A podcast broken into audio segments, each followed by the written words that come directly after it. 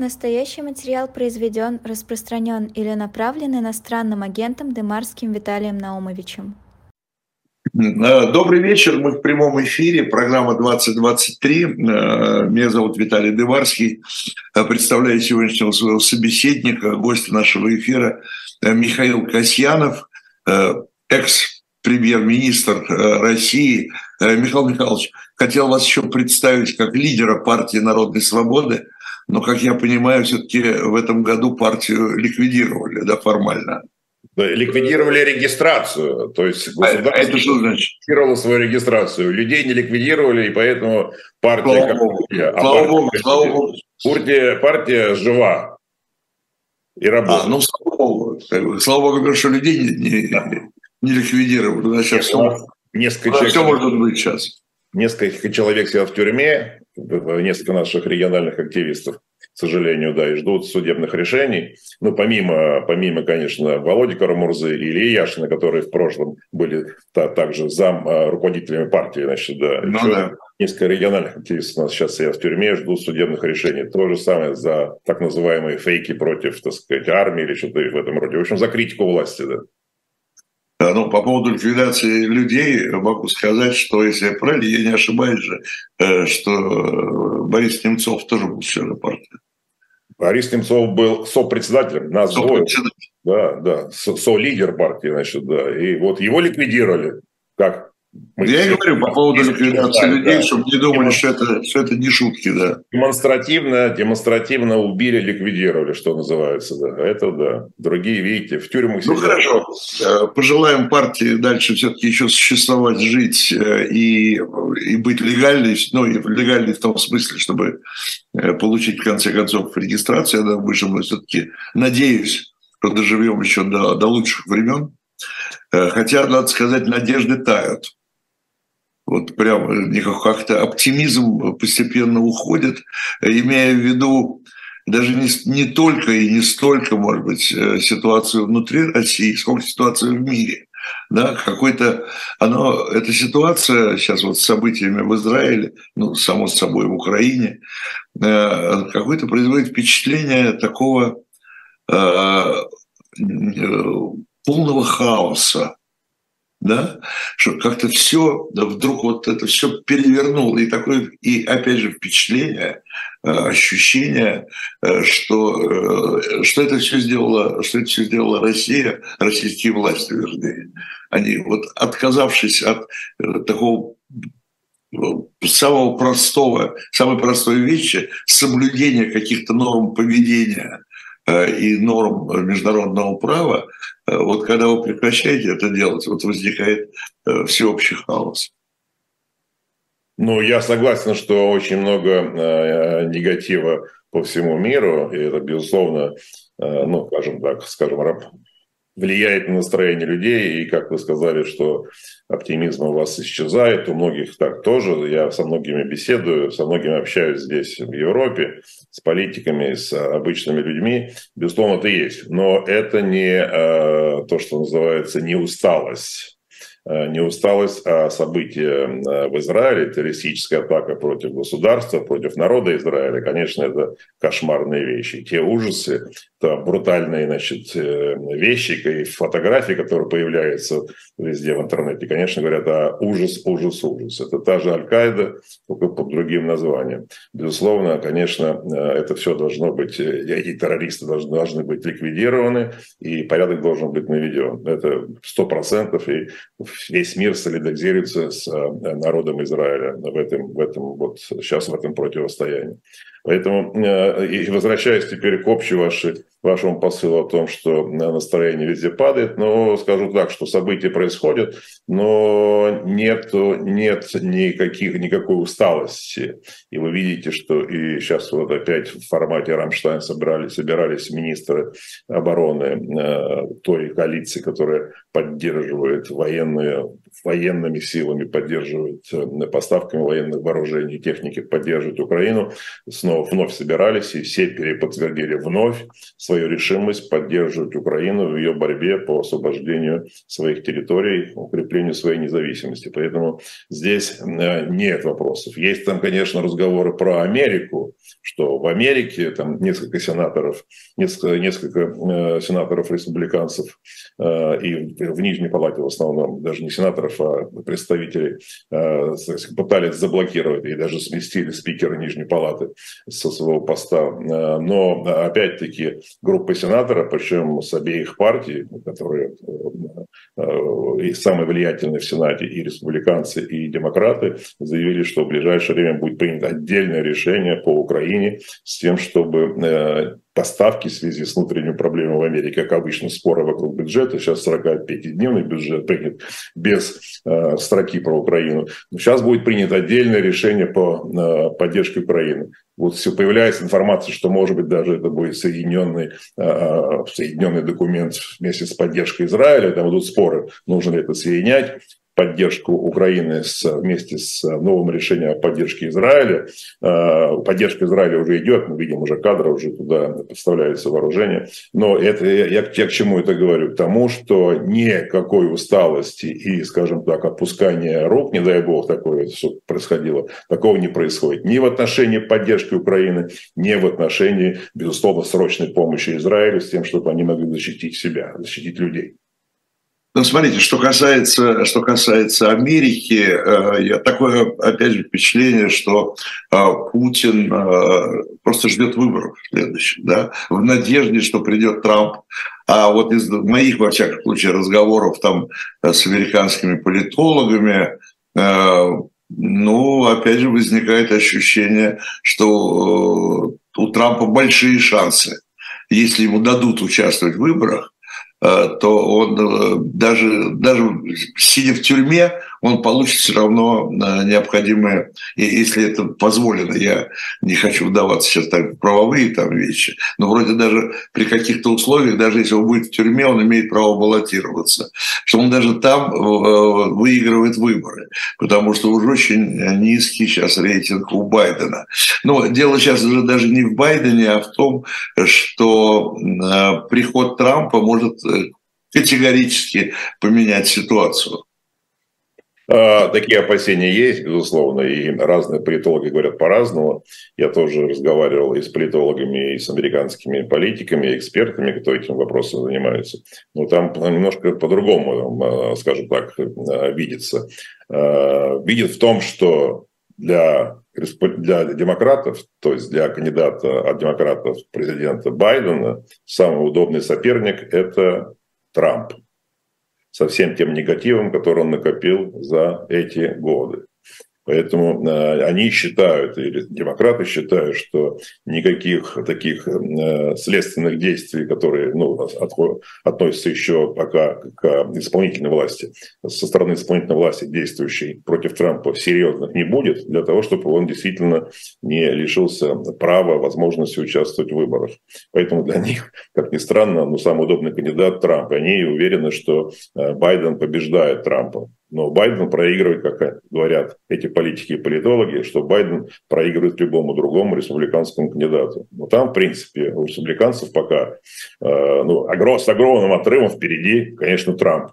Поэтому еще впереди 14 месяцев, за это может много, за это время могут много, много измениться, конечно. Много поменяться многое, но тем не менее ситуация такова. Посмотрим, что начнет уже начнет с января месяца, с января-февраля начнутся уже конкретные действия по предвыборной кампании, ну, пока предварительной, но посмотрим, что как будет все происходить, как будут меняться рейтинги. Это так. Есть проблемы, безусловно, и опасения у людей есть, особенно с теми заявлениями Трампа, которые он делал еще в, в тот срок, когда был президентом, и в отношении НАТО, и в отношении, э, в отношении вообще всего мира, что, так сказать, ему это все это не, не, не слишком э, нравится, больше он предпочитает заниматься, так сказать, стороной внутри внутри, а внешней политикой не очень.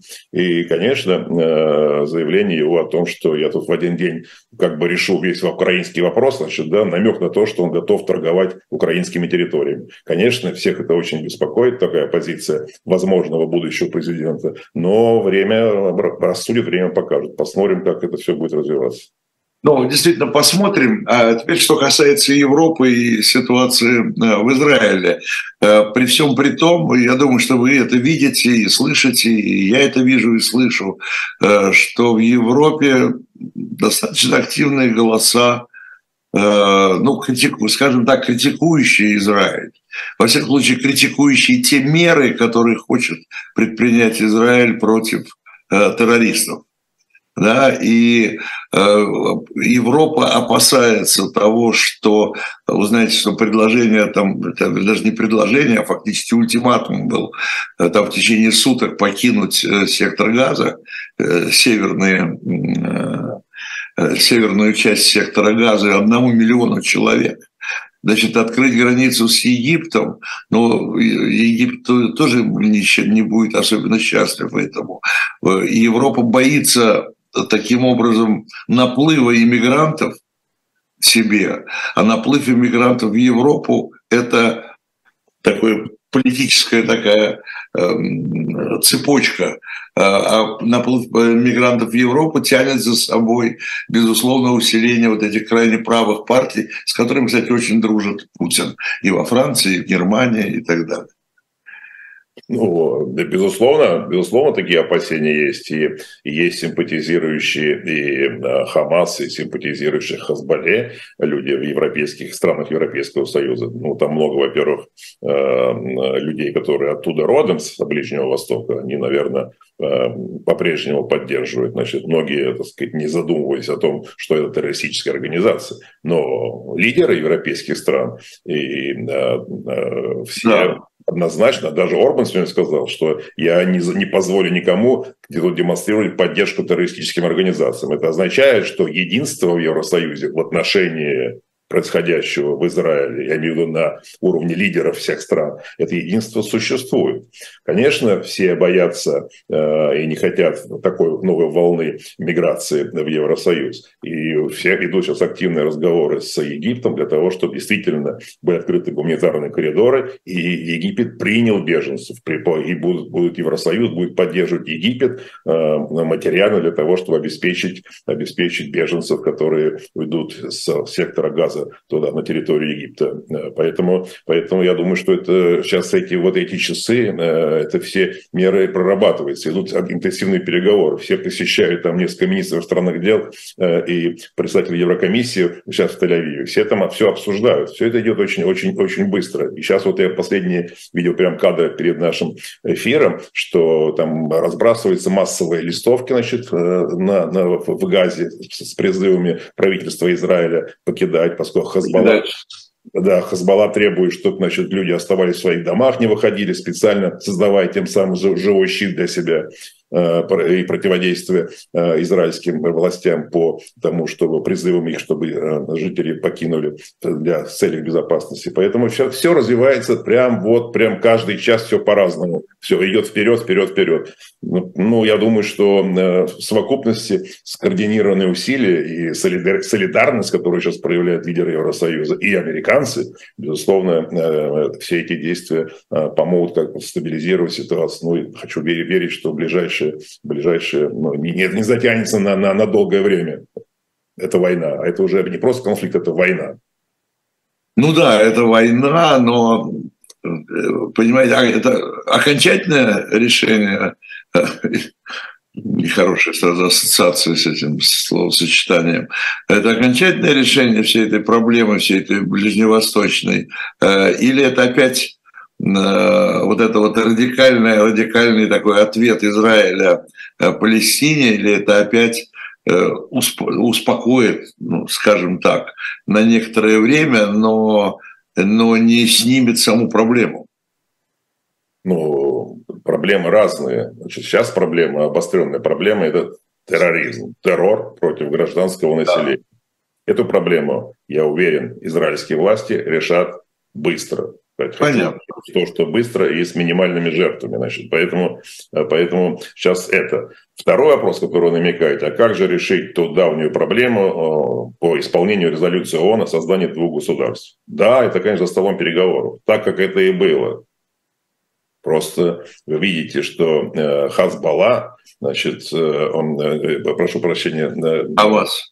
Хамас Хамас, значит, да, они просто отклоняли все эти предложения и фактически саботировали эти переговоры и решили террористическим, террористическими атаками пробовать э, запугивать население и требовать, требовать э, решения вопроса так, как они это хотят. Конечно, это сложный вопрос. Я, так сказать, не большой ученый в нюансах ближневосточного регулирования, в том числе там, территориально, территориальных споров, но совершенно очевидно, что там компромисс может быть найден, и он практически уже находился после после того, как снова все, ситуация взорвалась, потому что была неприемлема для э, э, палестинской стороны те или иные, так сказать, предложения, которые при посредничестве Евросоюза делались, при посредничестве американцев делались. Поэтому э, я думаю, что эта тема, безусловно, э, после решения вопросов э, борьбы с терроризмом, после ликвидации террористического, этого, сказать, ядра или, там, сказать, гнезда, я думаю, что, конечно, эта тема станет в полный рост. Я имею в виду э, мирные, мирные переговоры по ну,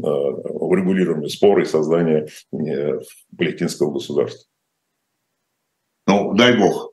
Э, Михаил Михайлович, а как вы оцениваете или как вы прокомментируете э, роль России вот в этом вот именно в этом кризисе, э, который еще продолжается на Ближнем Востоке, там даже звучали предложения о том, чтобы Путин выступал посредником между значит, двумя конфликтующими э, сторонами. Я так понимаю, что это предложение принято не было, э, но, э, как вы поняли, на чьей стороне и как воспринимал Кремль вот это обострение ситуации?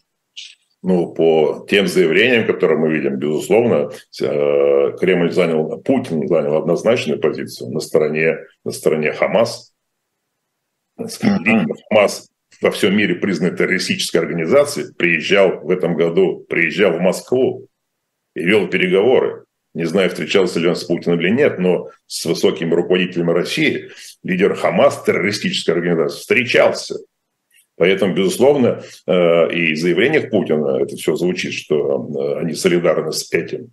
И намекает опять-таки, что вот там Израиль типа довел до того, что вот, значит, не, не исполнили, не создали, не договорились о создании двух государств, и вот получайте типа того. Безусловно, безусловно, симпатии э, в Кремле и Путина лично на стороне террористической организации, как это не звучало бы странным. Поэтому здесь совершенно однозначно. И посмотреть его, слушать и видеть его комментарии на этот счет, именно об этом идет, идет речь.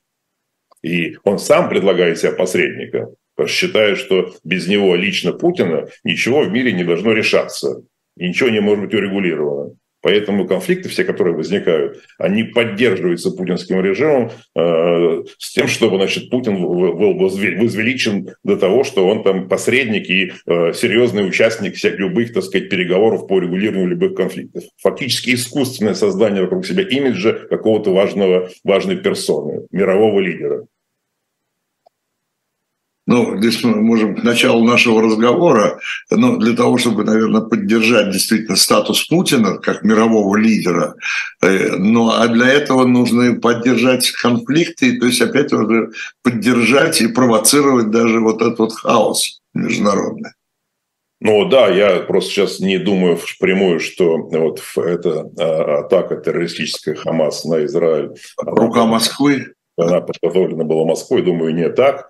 То, что э, Иран играл там эту роль, это да. Но Ираль, иранское руководство, ну, вообще всегда в Иране достаточно высокомерное, так сказать, отношение, и к России никто бы не стал с ними ничего координировать, тем более там совместно что-то делать. Иран считает себя, ну, особой державой, значит, и все остальные там могут быть, так сказать, помощниками, союзниками, но никакой там, никакой сговор или тем более, так сказать, в коалицию против Израиля э, э с Россией Иран не вступил бы, значит, и, и, и ему не нужно это. Поэтому, конечно, э, э, в Кремле симпатизируют этим террористическим атакам, но я думаю, что прямой, прямой руки участия, э, думаю, что там нет.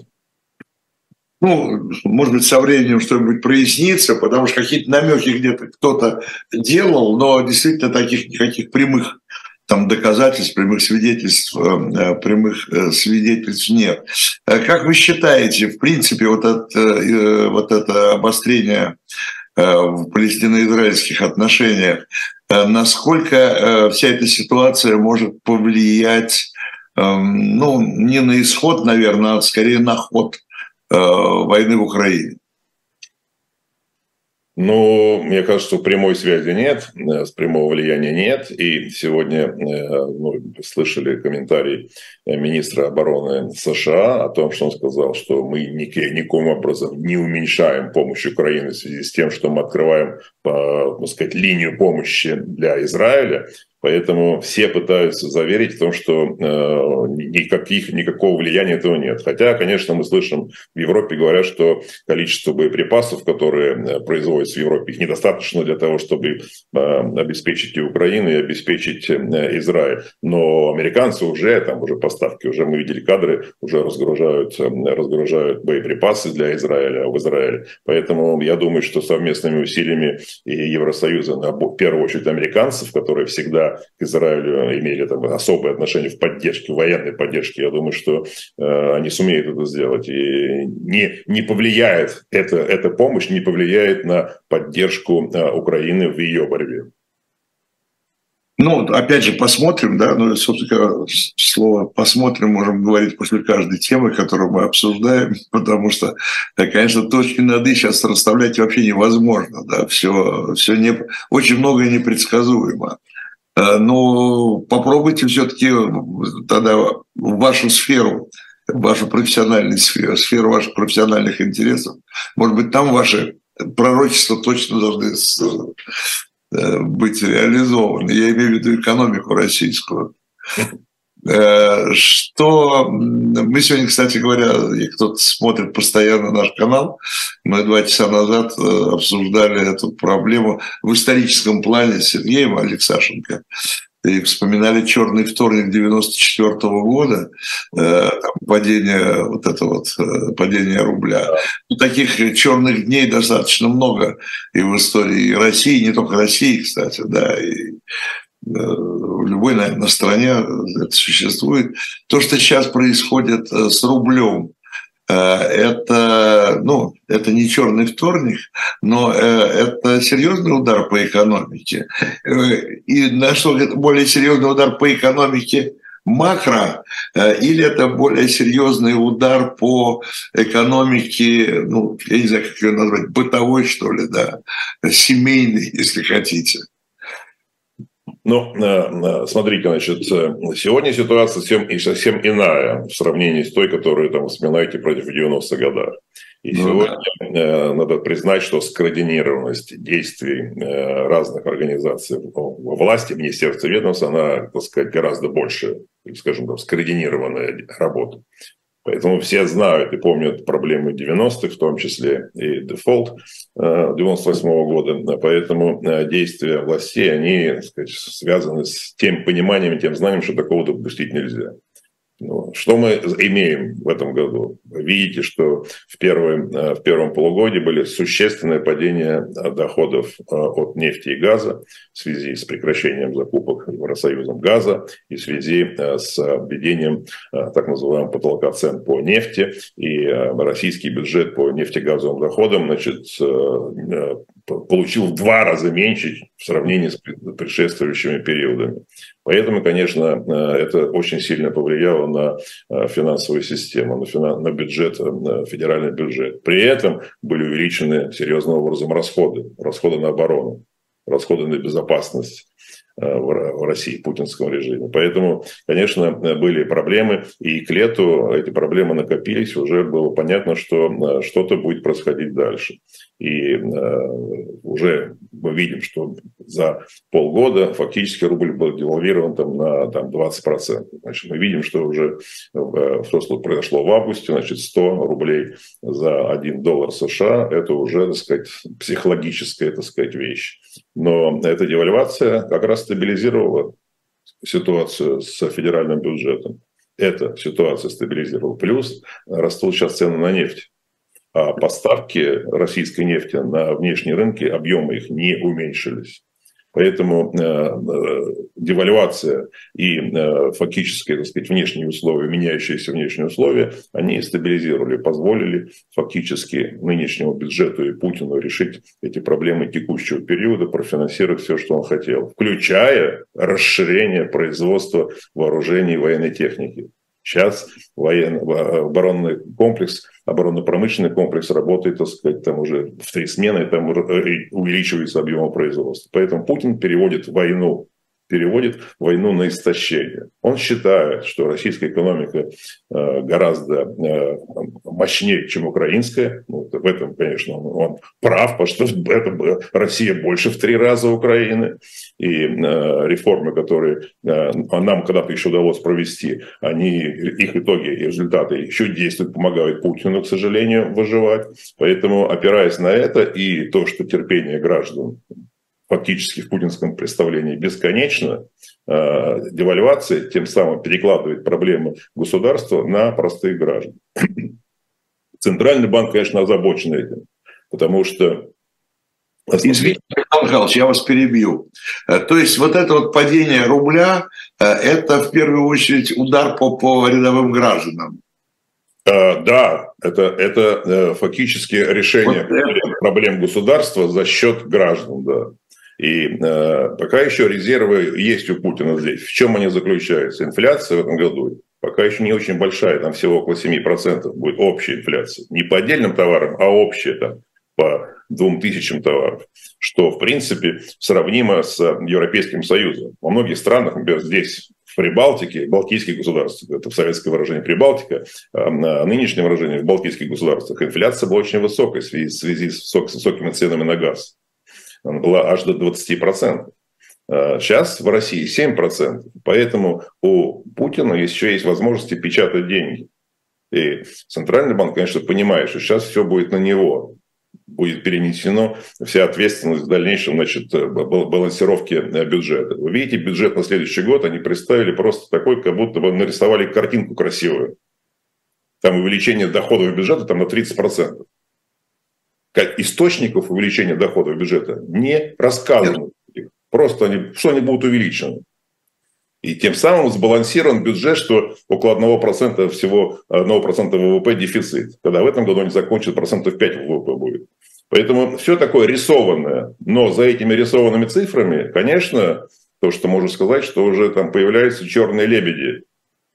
Поэтому Путин вел впервые эту тему, значит, э, фактически валютный контроль. Фактически, фактически обязательная продажа э, валютной выручки. Причем это сделано, видите, как не просто принято законом, что для всех, а для групп, которые будут определяться. То есть индивидуальный подход. Кому-то, например, Роснефти, наверное, не будет требоваться, чтобы они полностью продавали валютную выручку или Газпрому, а другим предприятиям будет, э, будут требовать, чтобы они продавали все. То есть такой, опять-таки, подбор такой для друзей так, а для, так сказать, не, не самых глубоких друзей по-другому для того, чтобы спасти искусственным образом рубль. Потому что это уже будет не рыночное формирование курса, а, а обязательное продать то есть люди не будут ориентироваться, экспортеры, на общую ситуацию, экономическую ситуацию. Они понимают, что экономическая ситуация плохая. Поэтому в августе это в, в том числе репатриация выручки была минимальной. Сейчас Путин заставляет их просто. Поэтому он говорит, это не проблема экономики, а проблема валютного регулирования. Ну, прошу прощения. Ну, валют... ну, проблема ощущения предприятий, экспортеров связано с состоянием экономики. Поэтому здесь все очень прямую связано. Прошу прощения. А, ну, понятно, с одной стороны, но не до конца, конечно, потому что а, Потому что я так понимаю, что у всех еще, ну, у всех, у тех, кто принимает решения, далеко не у всех, у тех, кто у людей, принимающих решения, у них еще перед глазами э, все время мелькает март 24 года. Я имею в виду выборы, да? А, ну, даже скорее, надо сказать, так называемые выборы.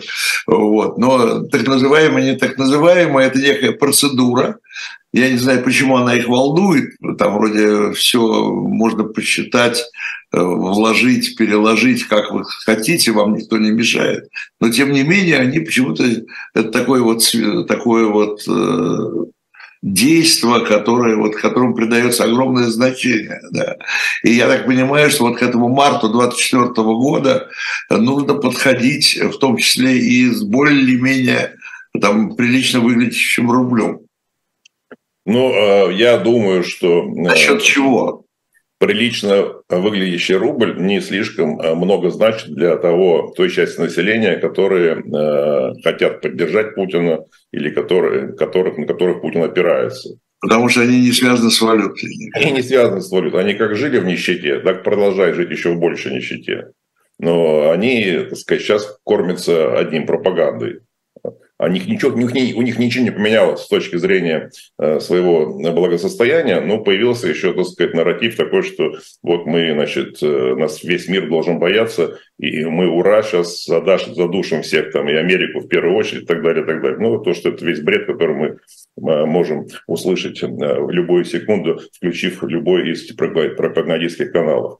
Поэтому эта часть населения она под контролем полностью, и пропаганда их удерживает. И они, и рубль для них ничего. Для, главное, чтобы были деньги, чтобы они получали деньги, те, которые Путин обещал. И девальвация рубля, э, она как раз позволяет Путину это сделать. То есть бюджет будет сбалансирован, и расходы, которые там заложены, включая, там, видите, там все э, компенсации, так сказать, по погибшим на, на, в этой так называемой спецоперации, а фактически на этой войне, значит, э, все, там, все, все, все, все эти там средства заложены. И поэтому большие выплаты, в том числе, они помогают даже Путину сказать, что у нас экономика в этом году вырастет на 3%. Это дутый рост, потому что это только единовременно за счет выплат но он может перерасти, в том числе этот рост, значит, эти глобальные выплаты э, компенсации населению в растущую инфляцию. Тогда все пойдет значит, по другому пути. Но пока еще зазор или запас прочности у этой неправильной конструкции, которая разрушает будущее страны. Потому что через три года будет, будет, будет, будет э, коллапс. Ну, не коллапс, а обрушение единовременное, но роста никакого уже не будет. Сейчас придуманный рост за счет э, объемов, растущих объемов производства в военно-промышленном комплексе и выплатам населения. Но через три года это будет, никакого роста уже не будет. Снова будет ноль, а может быть даже еще будет минус. Поэтому сегодня Путин волнует, э, его волнует только одно. Как вы правильно сказали, 24 год. Он хочет в марте или до этого, в декабре, когда э, себя он номинирует, а потом себя будет в марте переназначать президентом. Он хочет сказать, что я победил весь мир, у меня инфляция ниже, чем вот во всех многих странах Евросоюза, у меня даже есть экономический рост, и вообще, значит, все, мы, мы правы во всем.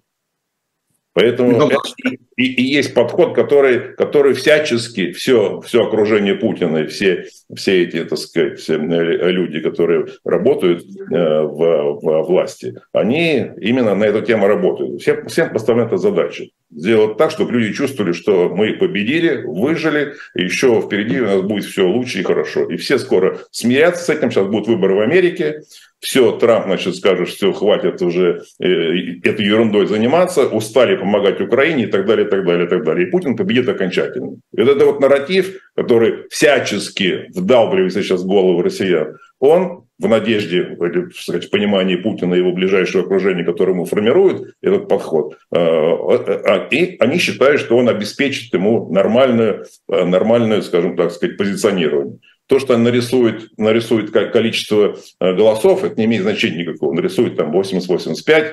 Значит, главное, чтобы ощущение людей такое было. Вопрос не результат. Все знают, что все будет нарисовано. Никаких выборов не существует.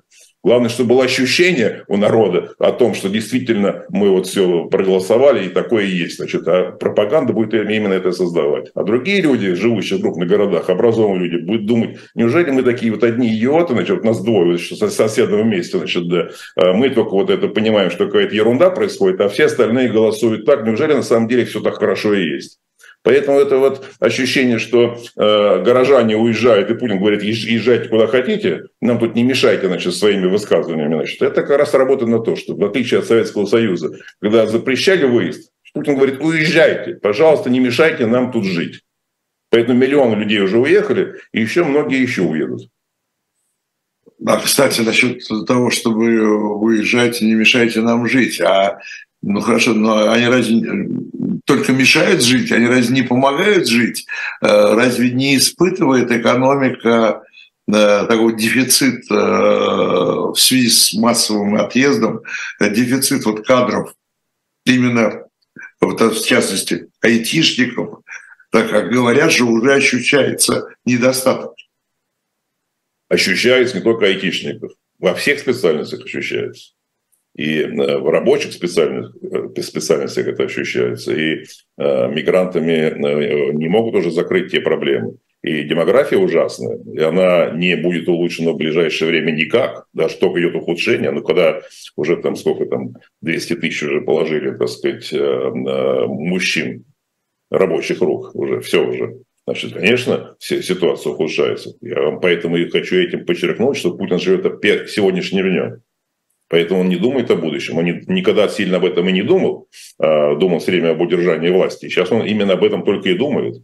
Он не может сейчас а, вдруг значит, показаться слабым.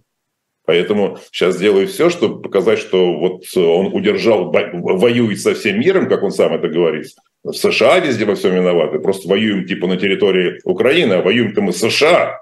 И он должен продемонстрировать, что он этот, этот а, тур или этот раунд выиграл у всего мира, у НАТО и у США в первую очередь. Поэтому сейчас все вокруг этого будет крутиться. Это очень простой, простой ход, рассчитанный на ну, тех людей, которые, которые смотрят только, только, только пропагандистские каналы. И э, они думают просто, как им выжить, чтобы дожить до зарплаты от получки до получки, что называется, и по вечерам смотреть пропаганду. Другой, больше их не интересует, и у них просто ну, на, на другой просто никаких нет сил на, на другие вещи. То, как накормить своих детей, они об этом думают. Ну да, ну а как компенсация будем вот э, гордиться силой страны, значит, своей имперской державой. Именно так. Да, именно, именно так. да, Михаил Михайлович, а вот, может, неприятный вопрос, вот тот нарратив, как вы говорите, да, вот то, э, тот рисунок, который создают российские власти, вот эти нарисованные проценты, нарисованная инфляция, там, нарисованное все, приход действительно Трампа к власти и таким образом может быть, даже, э, ну, не то чтобы ну, не окончание, но прекращение помощи Украине – или, или сокращение помощи Украине. Вот это вот не могут э, этот нарратив сделать реальностью. Нет такой угрозы, опасности. Э, опасность такая есть, но она минимальная. Минимальная, и я утверждаю, что об этом говорю так, что она минимальная по той простой причине, что я вижу, что происходит в Конгрессе. Э, в Конгрессе есть двухпартийная поддержка Украины полностью. Там нет разногласий в отношении этого. Есть дискуссии там, в отношении там, способов контроля за расходными средствами или что там, как и что давать. Но по тому, что Украина должна победить, ее нужно поддерживать, там полное, полное единство. Поэтому Конгресс не позволит Трампу, если он захочет что там торговать территориями украинскими, э, Конгресс не позволит этому сделать. Поэтому э, опасение такое есть, значит, э, но я думаю, что ну, минимальный процент на такой сценарий. Даже при победе Трампа все равно Америка будет поддерживать Украину.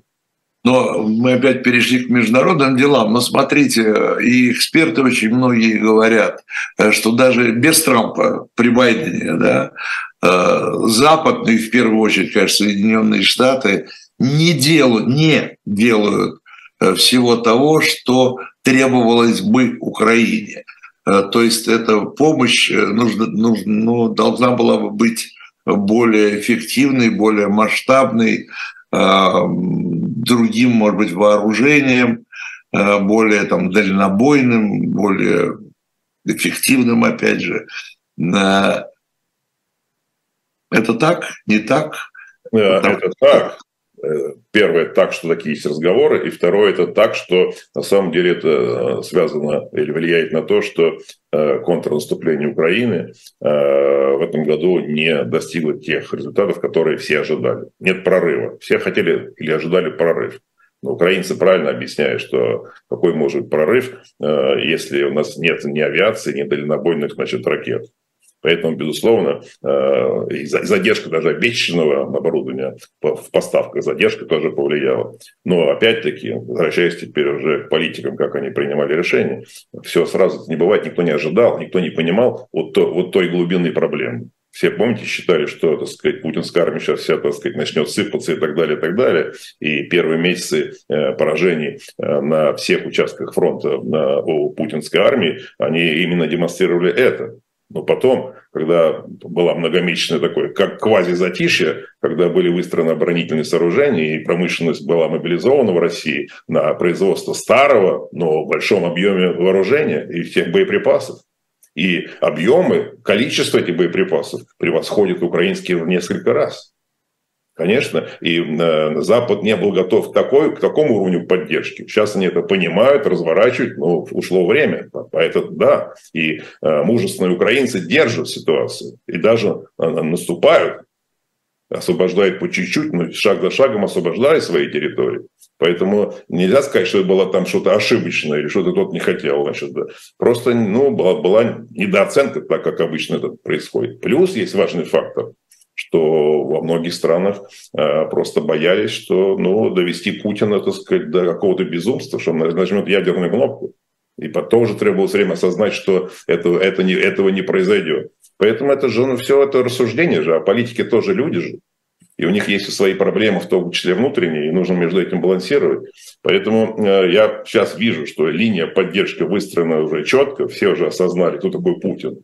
И раз на него уже выдан э, ордер на арест, все понимают, кто он такой. И парламентская ассамблея сегодня приняла, э, парламентская ассамблея Совета Европы сегодня приняла резолюцию о том, чтобы э, Путина считать уже нелегитимным. И вообще все контакты, кроме гуманитарных, с Россией, с путинской Россией прекратить. Значит, поэтому уже так идет все дальше и дальше. То есть осознание, что такое Путин и его режим, и э, как с ним э, жить дальше, оно приходит, что жить с ним дальше нельзя. И уже понятно, что никто не собирается возвращаться в ситуацию, то, что называется бизнес as usual, и какие-то еще вести, так сказать, э, переговоры с Путиным о каких-то каком-то взаимодействии, каком-то сотрудничестве. Все хотели этого в начале, но Путин продемонстрировал, что он не собирается ничего, ничего ни с кем обсуждать. Он хочет просто крушения Украины. Когда люди это осознали, конечно, вот все, теперь вылилось в последовательную политику, э, единую, кстати, политику, внешнюю политику, политику безопасности Европейского Союза в первую очередь, и второе – трансатлантическое единство. Путин не ожидал, что такая будет консолидация. Теперь он пожинает плоды. Поворачивается к Китаю, Китай не спасет его от этого. И он понимает это. Почему, так сказать, там и э, есть э, нервические всякие, так сказать, э, действия. Видите, второй второй проект «Силы Сибири» так и так и не, не, даже не одобрен Китаем, а Путину девать газ некуда. Те объемы, которые шли в Европу, сейчас их некуда девать. Нет больше других поставок, нет газопроводов, нет предприятий по сжижению газа. Поэтому очень нужен второй проект «Силы Сибири», а китайцы не согласовывают. Видите, приезжал, приезжал лидер э, китайский, значит, Путин был расстроен, что не, проект не был одобрен. Путин направляет Мишустина в Китай для того, чтобы все-таки добить эту ситуацию. Вот приезжает пустой, тоже проект так и так и не, и не пошел. Девать газ некуда. Это большая проблема. Э, и видите, что спасать «Газпром» теперь, получается, все это перекладывается на плечи населения. На 11% будет тариф повышен. как не повышалось настолько никогда. Неплохо бы еще газифицировать страну вообще-то заодно. Да, да. Кстати, да, все хотят торговать газом, но не хотят своему народу давать газ. Ну да, ну да. Слушайте, ну по поводу этого решения ПАСЕ, э, парламентской ассамблеи Совета Европы, да, это вот такая делегимити... как сделать делегимитиз... делегимитизацию э, Путина. Э, на внешнем контуре это понятно все здесь быстро договорятся. А вот как делегимитари... Делег... В общем, короче, как лишить легитимации, легитимности Путина внутри страны? Ну, я думаю, что э, к, этому, к этому ситуация идет, и все, все так это и будет, поскольку безусловно, сейчас объявят там, в марте месяце значит, продержку там 85%, но многие же будут понимать, особенно жители крупных городов, что они из-за Путина не голосовали. И это даже будут понимать не просто инженеры, врачи и учителя, значит, да, хотя там многие из них там могут за деньги участвовать в фальсификациях, которые там выборы приводят, там, да, э, ну, обычно, так сказать, учителей к этому привлекают. Но э, все, вся интеллигенция больших городов будет это знать, и не только больших городов. Люди будут голосовать э, не, не будут голосовать или будут просто не придут, или будут портить бюллетени, портить бюллетени, то есть будет бойкот пассивный и активный, одновременно то, что выберет. Э, но э, при этом даже, скажем, рядовые полицейские будут понимать, что Путин уже достал, значит, да, и они за него не голосовали, будут понимать, что все рисовано. Это и есть утрата легитимации. На Западе он ее утратит полностью. Я, у меня нет сомнений никаких, что и Европарламент, и Парламентская ассамблея Совета Европы примут решение не признавать эти выборы. Я уверен, что так это будет. Вот, поэтому на Западе это будет вопрос закрыт по поводу легитимности Путина. И поэтому черпать ее из-за рубежа, как он прежде делал, обнимаясь там и пожимая руки европейским и американским лидерам, уже такого не будет. То есть эту легитимность черпать за рубежом, чтобы ее пропаганда внутрь э, давала внутрь, значит, э, ее уже не будет. А внутри люди начнут пересматривать свои отношения, в том числе в связи с огромными жертвами связи с теми кладбищами, переполненными в тех городах, откуда в основном идут мобилизации. В Москве, там, Питере это меньше, а в других городах, Сибири, видите, там, ну, там огромное, огромное количество, количество э, убитых, убитых, которые были мобилизованы в этих, в этих регионах. И люди там начинают пере, переосмысливать тоже отношения. Поэтому я уверен, что в следующем году Путин утратит свою легитимность внутри страны. Не полностью, но я думаю, что реальная поддержка у него будет на ну, процентов 20 по стране. Ну, подождите-ка, э, но ведь тогда все упирается еще в, в электоральное поведение людей, да, э, для того, чтобы э, понимать, что он нелегитимен, это значит, что за него не голосовали там 85%, я должен знать, что я проголосовал против. А, э, а, меня, а мне оппозиция говорит э, все время разное. То иди голосовать, то не иди голосовать, то иди голосовать за там умное голосование, неумное голосование, или вообще не надо голосовать, или порви бюллетень, не порви бюллетень. Здесь зависит еще от того, как, как я пойму, сколько реально там, да, если черт его знает. Может быть, стоит какую-то единую формулу разработать, чтобы можно было понять хотя бы сколько людей хотя бы примерно э, ну, проголосовали или проголосовали бы против. Виталий Наумович, значит, вот эта вот техника, которую вы говорите, подсчитать и так далее, это уже сейчас не нужно это делать. Главное – это ощущение людей. Моя позиция такая, что, конечно, это никакие не выборы, это просто, так сказать, самое переназначение Путина самого себя. А, поэтому а, призывать людей к каким-то действиям, чтобы они были отфиксированы как оппозиционеры, это, конечно, неправильно. Я сижу за рубежом, и многие из нас, э, из оппозиционных активистов за рубежом, значит, поэтому это люди могут по-разному это воспринимать. Но то, что нужно делать бойкот, то есть активный бойкот – это приходить, но не голосовать за кого-то. Не дай бог, никакое умное голосование, нельзя этого делать. Надо просто перечеркнуть бюллетень. А еще лучше его сфотографировать и разместить в соцсети. Но люди будут бояться этого. Вдруг их отследят и за это накажут. Или пассивный бойкот, просто не приходи. Потому что это не выборы. И никто их в мире не признает. Поэтому это вопрос просто ощущения каждого гражданина. Как он хочет протестовать не приходя, или все-таки у него есть больше э, шансов и усилий, и он считает, что могу прийти и написать Путин, так сказать, там, э, прекрати войну или что-нибудь еще на бюллетенях, любые там слова и так далее, и так далее, или просто его перечеркнуть. Сможет ли такое сделать гражданин? Не побоится? Это прекрасно. Но подсчитывать это количество, это не надо никому подсчитывать.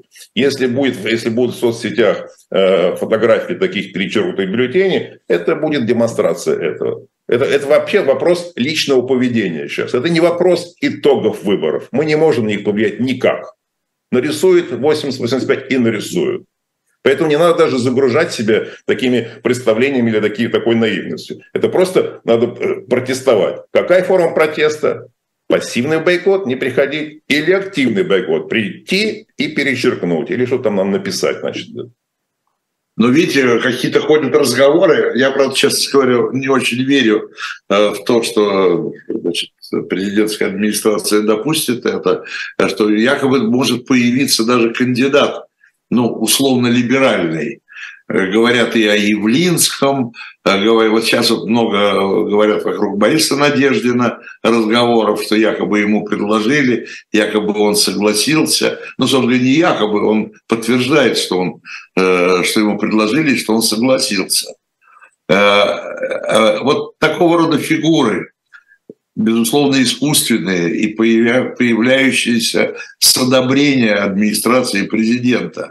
Может быть, все-таки их использовать, скажем, там и все, кто против, все, все голосуют за них.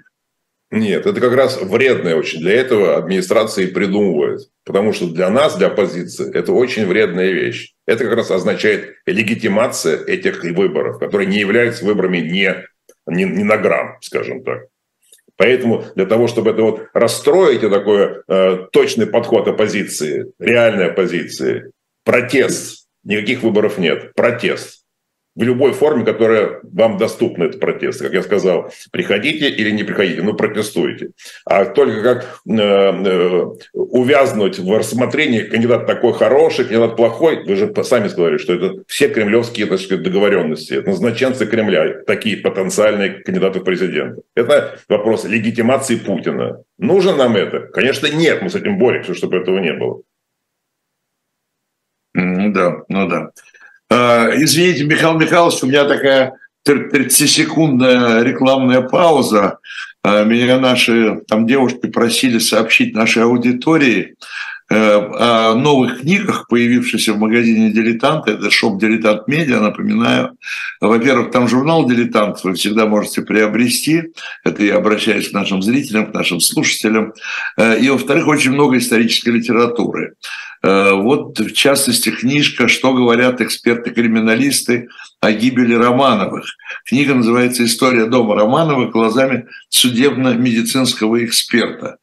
Там, вы, там все очень подробно, поскольку такое событие знаменательное, я имею в виду, безусловно, и убийство царской семьи, и расследование, которое было, и которое, в общем-то, было э, успешным с точки зрения именно расследования. Вы найдете реконструкцию там преступления в этой книге, э, вот с учетом всех медицинских и криминалистических данных. Ну и э, различные материалы из исторических архивов. Поэтому э, милости просим, э, значит, в наше в наш шоп «Дилетант э, медиа». Э, Михаил Михайлович, ну что, так, а, э, возвращаясь к электоральным нашим делам, а все-таки оппозиция собирается каким-то, и возможно ли это в нынешних условиях, как-то скоординировать ну, свое отношение хотя бы к этим выборам. Вот вы считаете, что надо бойкотировать, а там кто-то считает, что надо идти там голосовать и так далее. Будет это выработано? Или каждый скажет свое мнение, а э, дело нас, избирателей, прислушаться или не прислушаться? Ну, Виталий Иванович, совершенно справедливо говорите, что именно это требуется сегодня, и именно об этом идет разговор. Будет ли результат, будет ли скоординировано мнение, вы правильно подчеркиваете, скоординировано мнение э, людей, которые, ну, которых слушают значит, граждане России, которым могут прислушаться или не прислушаться, но, по крайней мере, чье мнение может быть и интересно. Поэтому эти сейчас обсуждения идут. Действительно, вы правы. Многие говорят так, как и я говорю, бойкот и пассивный, и активный. А другие говорят, что давайте мы придем и сейчас там очень много проголосуем, и что-то такое посчитаем и так далее. Что, что я считаю, что считать ничего не надо, ничего, ни, никак повлиять на итоги э, этих выборов. Мы квази-выборов, это не выборы, это, это ну, переназначение. Мы не можем. Путина этим не снимешь, и урон на нему, ему этим не нанесешь. Многие говорят, нанесем урон Путину и его власти. Не, это не, не будет никакого урона. Любые, любые ваши голосования за какого-нибудь там номинанта э, от Кремля, пускай он будет назван либеральным, это будет только легитимация Путина, но никоим образом никакого урона ему не нанесете. Они специально придумывают а, а другие думают, что это урон. Люди специально в администрации путинской придумывают, давайте возьмем кандидата, который наверняка никуда не победит, но зато мы скажем всему миру, вот видите, какое было соревнование соревнование идей было, значит, путинского, так сказать, самодержавия и вот либеральной, так сказать, мысли. Значит, да, все это смешно звучит, значит, но именно так все будет представляться потом э, путинская... Видимо, но при этом, видимо, администрация не боится и опасается вот этого единого мнения, э, потому что, смотрите, я думаю, что вот эти события последних двух дней с адвокатами Алексея Навального, Э, которых, да, сегодня просто там уже суд начался, в смысле по мерам, э, которые против них будут приняты, э, это связано, видимо, с тем, чтобы вот этот канал поступления информации и мнения Алексея э, из мест заключения, чтобы его прервать, потому что ясно, что это через адвокатов приходило все. Видимо, вот именно имея в виду скорые выборы, э, решено пресечь э, все, все, все каналы исходящие, все каналы информации, исходящие от Навального. Ну, в том числе и это, в том числе и это, но я сейчас я говорю сейчас э, чуть о другом, о том, что я вы, понимаю. Правильно, вы правильно сказали, что в администрации, что в администрации хотят, чтобы э, люди участвовали в этих процедурах. Поэтому придумывают разные варианты, как привлечь людей к избирательным участкам картинки показывают. Не, не будет красивой картинки, кроме как с автобусов привезенные там мигранты и что-то еще такое. Тем более ввели трехдневное голосование, значит, да, сейчас скажут, ну, у нас трехдневное, еще электронное, все электронно проголосовали. Поэтому картинка будет где-нибудь искусственная в одном-двух местах создана для того, чтобы показать по телевидению. Но главное, в администрации это уже понимают, главное – это ощущение в воздухе, в умах людей. Особенно это относится к крупным городам где люди давно не голосуют за Путина, а сегодня это количество не голосующих за Путина будет больше, больше, больше, включая, как я сказал, даже обычных полицейских, обычных военных. Поэтому ситуация уже в головах, а не в цифрах, которые будут обозначены и объявлены. Все, спасибо большое. Мы немножко даже уже зашли за пределы нашего времени. Э, Михаил Касьянову спасибо за участие в этой программе. Это была программа 2023. До встречи. Всего доброго. Меня зовут спасибо. Виталий Демарс. До свидания. Спасибо. До свидания.